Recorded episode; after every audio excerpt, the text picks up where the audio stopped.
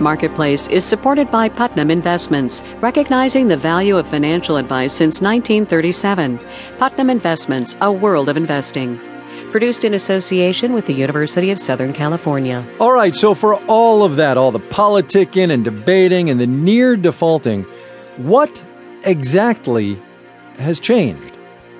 From American Public Media, this is Marketplace. Marketplace is supported by Ally Bank, offering sleeping money alerts to notify customers when their money could be doing more. Learn more at allybank.com. And by Constellation, supporting customer choice and clean, efficient energy sources and technologies, working with customers nationwide to create a sustainable energy future. Constellation.com.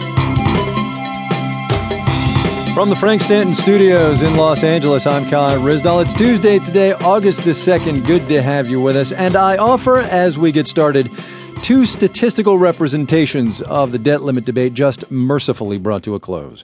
First of all, the Dow Jones Industrial Average down 265 points today, almost 2.2% for the blue chips.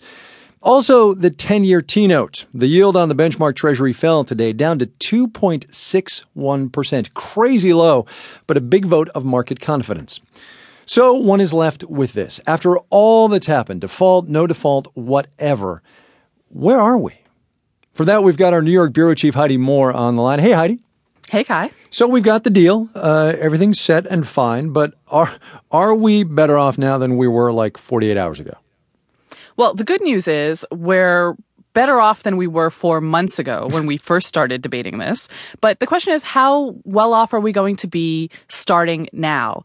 The whole debt ceiling debate made us look dysfunctional. We all know that. But just because it's over doesn't mean we're going back to our regularly scheduled programming. We're a different country now. Everything that Congress has decided is that we are going to enter a period of belt tightening, right? Economists mm-hmm. call it austerity.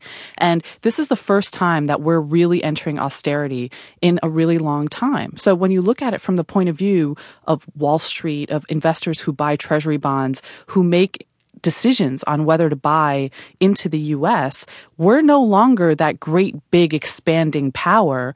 We're now a power that is contracting. We have a lot of internal problems to take care of.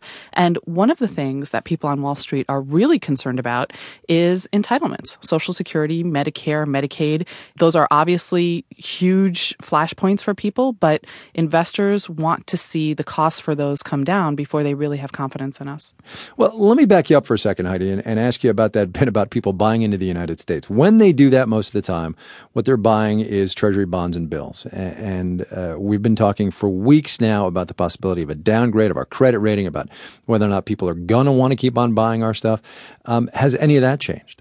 Yeah, that's another, you know, meanwhile back at the ranch, right? Now that we have to refocus right. on where we actually stand, our credit rating may be safe, but we've made this huge public spectacle of ourselves in terms of our debt. And we have this huge debt, these huge revenues, and the math just doesn't work. And so that indicates something about where we are as a country and whether investors can trust us. I talked to Michael Mata at ING Global Bond Fund, and I asked him what he thinks and what Wall Street's saying about this.